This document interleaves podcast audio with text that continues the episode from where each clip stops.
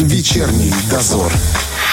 Депутат Верховного Совета, политолог Андрей Михайлович Сафонов у нас в студии, значит, пора поговорить о ситуации политической внутри и вокруг Приднестровья. Андрей Михайлович, здравствуйте. Добрый вечер. Смотрите, новые диверсии в Приднестровье. Понятно было, что они будут продолжаться. Вы сами это предсказывали и говорили, что вероятность этого велика. Но на этот раз под ударом, по сути, оказались э, миротворцы. Почему именно они? Это какой-то был сигнал ну, это сигнал, который встраивается в общую цепь. Смотрите, раньше немножечко, как говорится, били по аэродрому. Это намек на то, что не надо, чтобы тут кто-то высаживался. Угу. Потом были удары по радиопередающим устройствам. Мол, не надо транслировать российские и китайские радиостанции.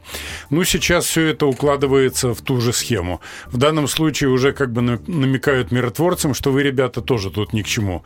А, да, я еще забыл вот поджог военкомата, попытку точнее. Угу. Это мобилизация, да? Да, там мобилизация, мобилизационные ресурсы и их учет. Угу.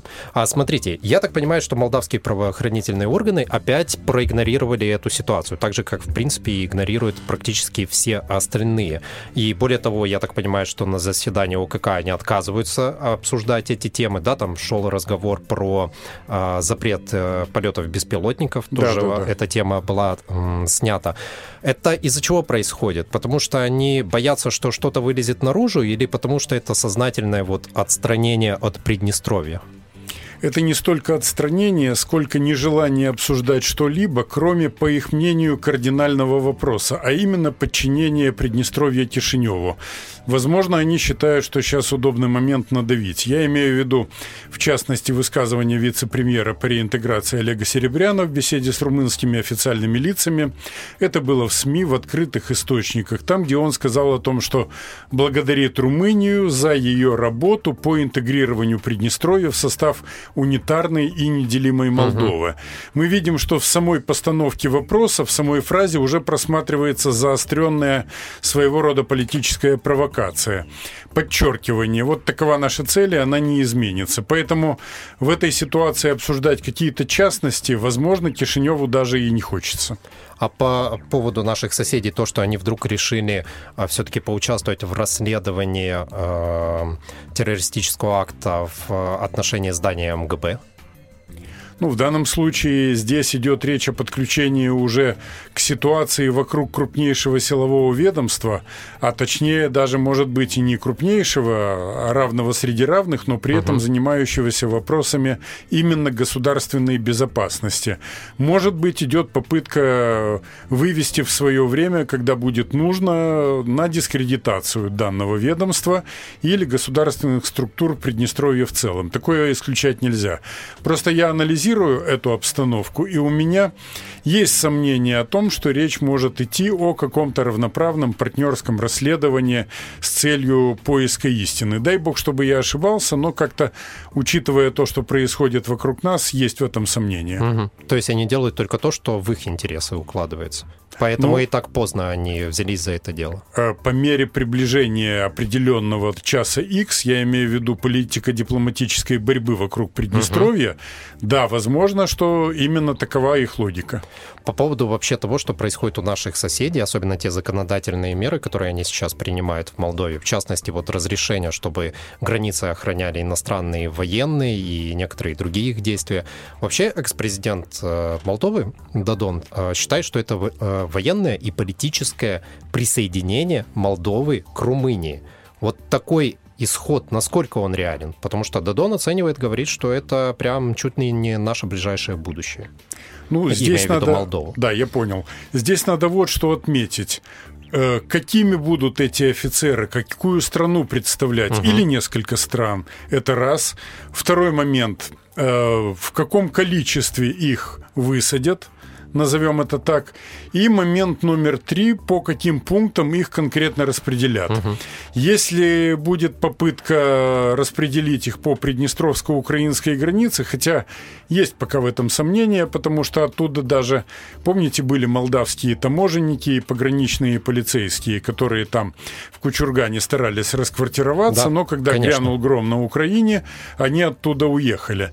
Как будет сейчас? Если попытаются их туда высадить, Ну, тогда да, это будет сознательная провокация. Я бы сказал, это будет уже линия на конфронтацию, не иначе. Потому что э, румынский офицер на границе Приднестровья и Украины – это ходячая провокация однозначно. А вы вообще как политолог видите возможность присоединения Молдовы к Румынии ну, каким-то вот простым способом, да, без э, прохождения там конституционных каких-то реформ, а, какого-то там референдума или еще чего-то. Да нет, ну, конечно, в любом случае такие варианты видятся, потому что когда наступает, опять-таки, упомянутый уже час X, угу. и если у тебя есть военные силы и политическая воля, можно творить чудеса конце концов, например, вряд ли кто-то из одесситов, скажем так, летом 40 -го года, плескаясь в море, предполагал, что ровно через год с небольшим город окажется в составе румынского королевства. Угу когда была Вторая мировая война, Великая Отечественная для нас. Но, тем не менее, это случилось. Да, это был тогда территориальный расцвет Румынии. Это, кстати, был показатель того, что румынская дипломатия воистину может творить чудеса, что это одна из самых сильнейших школ в Европе, дипломатических, я имею в виду. И я не думаю, что они так сильно утратили свои квалификационные навыки. Мне кажется, что румыны сейчас тщательно разыгрывают карту ближайшего военно-политического союзника Соединенных Штатов в данном регионе. И в обмен на верную службу, конечно же, не грех попросить и территориальные приобретения. Это Молдова, это Приднестровье, это, возможно, часть украинских территорий приморского толка. Кстати, в свое время этот пояс курортных городков и сел, Затока, Коблево, там, Вилково, Приморское, угу. это были любимые места отдыха румынской королевы Марии. И в общем и целом мы люди не сентиментальные, но понимаем, что к хорошему привыкаешь быстро. А перевооружение Молдовы – это тоже часть этого плана? Перевооружение Молдовы – это часть стратегии Запада по окружению России кольцом враждебных режимов или, как мы это с вами раньше говорили, пылающих конфликтов. Почему? Ну, потому что они же начинали, западники, точно так же в нулевых годах с перевооружения грузинской армии. Угу. Потом они попытались э, взяться уже и взялись такие частично, правда, и не очень последовательно э, в ситуации по Украине. Ну, тогда поток настоящий не пошел оружейный. Да. Сейчас э, речь идет о том, чтобы добавить и войска, и вооружение в Прибалтику. Ну и, конечно же, это Польша, которая уже играет роль не столько какого-то оружейного склада, сколько территории, государства, которое может попытаться в нужный момент войсками своими занять западные области Украины. Называют от трех областей, там Львовская, Тернопольская, Ивано-Франковская, до, может быть, пяти включая там, скажем, что у нас там получается, Галич, Волынь, вот все эти места. А вот эти все сообщения, что там в Кишинев приехало там почти пять десятков агентов ФБР, и то, что сняли э, главу их э, СИБа Молдовы, это тоже получается все действие вот одной цепочки? Да. Э, начнем с кардинальных перемен в плане кадрового состава. Я имею в виду отставку Александра Ясауленко, который был директором СИБа, угу. который все-таки прошел все ступени карьерной лестницы кадрового, как мы говорили, со времен Дзержинского чекиста. И он, конечно же, старался соблюдать определенную корпоративную этику на, в своей службе. А вот это уже дальше что было? Это чисто западный э, почерк. Э, в чем суть? Западники обычно ставят дилетантов, но абсолютно подконтрольных. У них гинеколог там с ограниченным кругозором может оказаться сначала министром обороны, а потом руководителем больших европейских угу. структур. У них какой-то продавец каминов, который вообще ничего не соображает в военном деле, становится министром обороны, как это было в Великобритании. Да, в плане специалистов это полные нули. Но что касается их подконтрольности, здесь цены им нет. В силу того, что он ничего не знает и не понимает, он будет, конечно, делать то, что ему прикажут. Ибо необходимо сохранить вот свою служебную ячейку. Ну и в данном случае, конечно, мы не должны забывать и о самом главном. Дело в том, что все эти люди, которыми укомплектовываются сейчас государственные структуры при тотальной монопольной власти правых, это те, которые очень многие из них прошли неправительственный сектор. Угу. В этом ничего плохого так в в общем-то, и нету.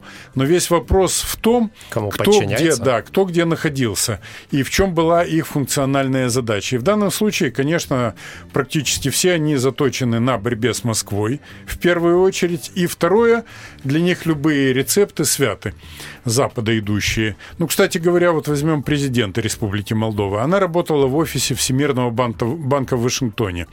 Но безусловно, никто не отнимает э, знания дела, эрудицию и так uh-huh. далее. Но в то же время это одновременно еще и приверженность западным рецептам э, экономического строительства. Вот, например, постоянно ползут цены в Молдове, постоянно Конечно. летят вверх тарифы. Конечно, тут они далеко не только нас обогнали, но, наверное, уже где-то и Украину обгоняют.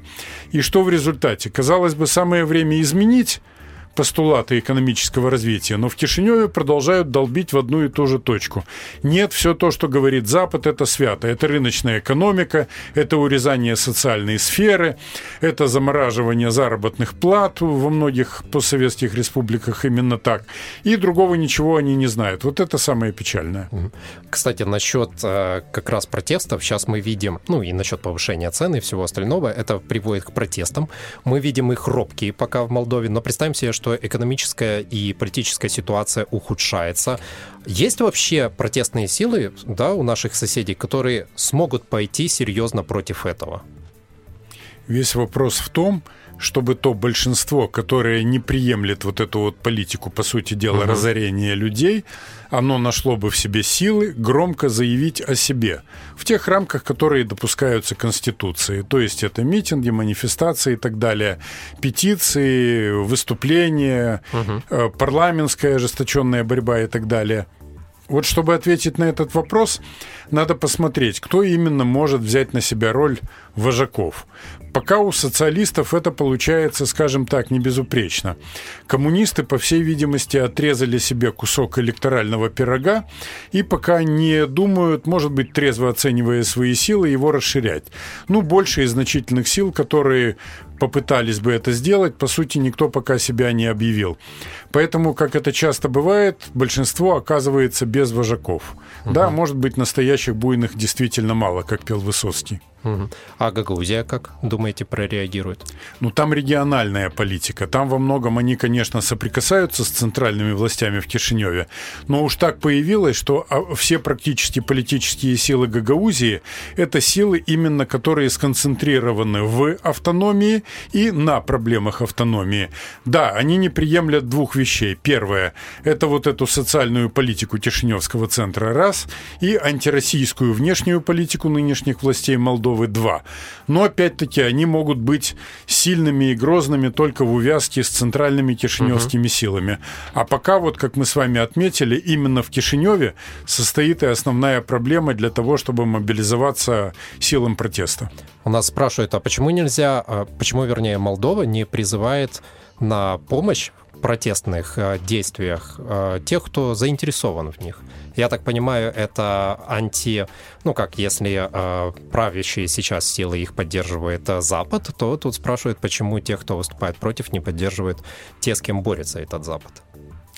Ну, в данном случае это повод был бы, конечно, к тому, чтобы именно заслужить обвинение в каких-то антиконституционных действиях, провоцировании иностранного вмешательства, вмешательства со стороны и так далее.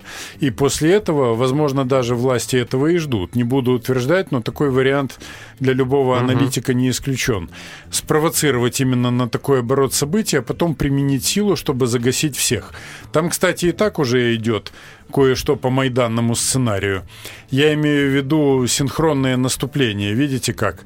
это прессовка лидеров оппозиции, это ожидание того, что могут быть предприняты шаги по запрете ряда политических сил. Угу, да. И кроме того, говорится даже о том, что э, уже даже не говорится, уже принимается такой закон о запрете российских информационных и аналитических программ, а также художественных фильмов так да. называемого милитаристского содержания. Это откровенное наступление на демократию и где-то установление прозападной националистической диктатуры. Вообще в такой ситуации есть хоть какой-то шанс, что э, Молдова сохранит так широко вот ими декларируемый нейтралитет? Я всегда отвечаю на это так. Это будет зависеть от того, насколько окрепший и сильный выйдет из нынешних испытаний Российская Федерация. Если Россия станет действительно страной, которая четко заявляет о своих целях и задачах, если там э, исчезнет вся вот эта вот либеральная сопляжуйская трескотня, которая долгие годы там была, э, ну, просто нельзя уже так действовать, как это было раньше, то, увидев силу России, конечно, многие ее оппоненты, противники будут вести себя осторожнее. Если же этого не произойдет, тогда надо ждать натиска по всему фронту.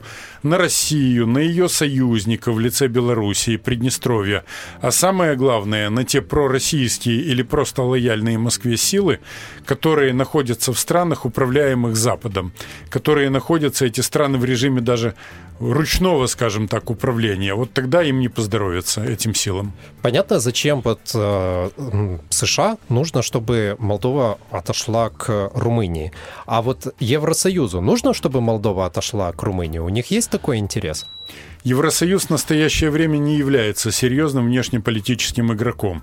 Я даже, может быть, излишне радикализирую нашу беседу и скажу, что можно не принимать во внимание интересы Евросоюза. Надо четко понять, кто рулит. Это Соединенные Штаты, это Великобритания и это Румыния, которая угу. является мы уже говорили, своеобразным душеприказчиком Вашингтона. Что же касается Евросоюза, это аморфное медузообразное образование, там, где в общем и целом тоже правят бал ограниченные предельно деятели, которые являются американскими марионетками. В особенности это стало ясно после того, как в ряде стран Европы сменилась власть в ходе выборов последних двух лет. И я хочу вас, еще у нас осталось буквально несколько минут, а, спросить о нескольких слухах. Наверное, самый муссируемый сейчас в интернете и один из самых волнующих, это который публикуют и блогеры, и политологи, это все вокруг. Это, во-первых, что будет продолжаться в диверсии в Приднестровье, и второй слух, что горячая вооруженная фаза конфликта у нас здесь намечается на август месяц. Вообще, откуда берется такая информация у них? Нет, ну я думаю, насчет августа это от балды. И вот почему. Дело в том, что говорили у нас уже, то это будет на 9 мая, да. ну и собачили рядом родительский день, который, как говорится, практически ну, совпадал. И говорили, что якобы даже ударят по кладбищам, хотя никто не мог объяснить, зачем именно снаряды тратить бить по кладбищам угу. во время родительского дня. Скорее всего, это прежнее так называемое дергание за усы, чтобы мы тут спокойно не спали. В принципе, можно сказать точно так же на июль. А почему на июль? А потому что вот сезон отпусков начинается. А почему тогда на август? А в августе он продолжается и так далее.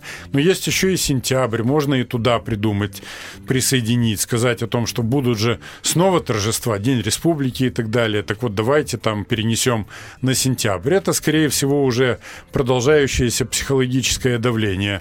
Ну а что касается ограниченных диверсий, то мы ведь с вами и предугадывали, что так оно и может быть. Да. В первую очередь необходимо учитывать то, что э, Приднестровье, с одной стороны, стороны, оно приютило многих украинских беженцев, отдавая свой братский долг за 92 год.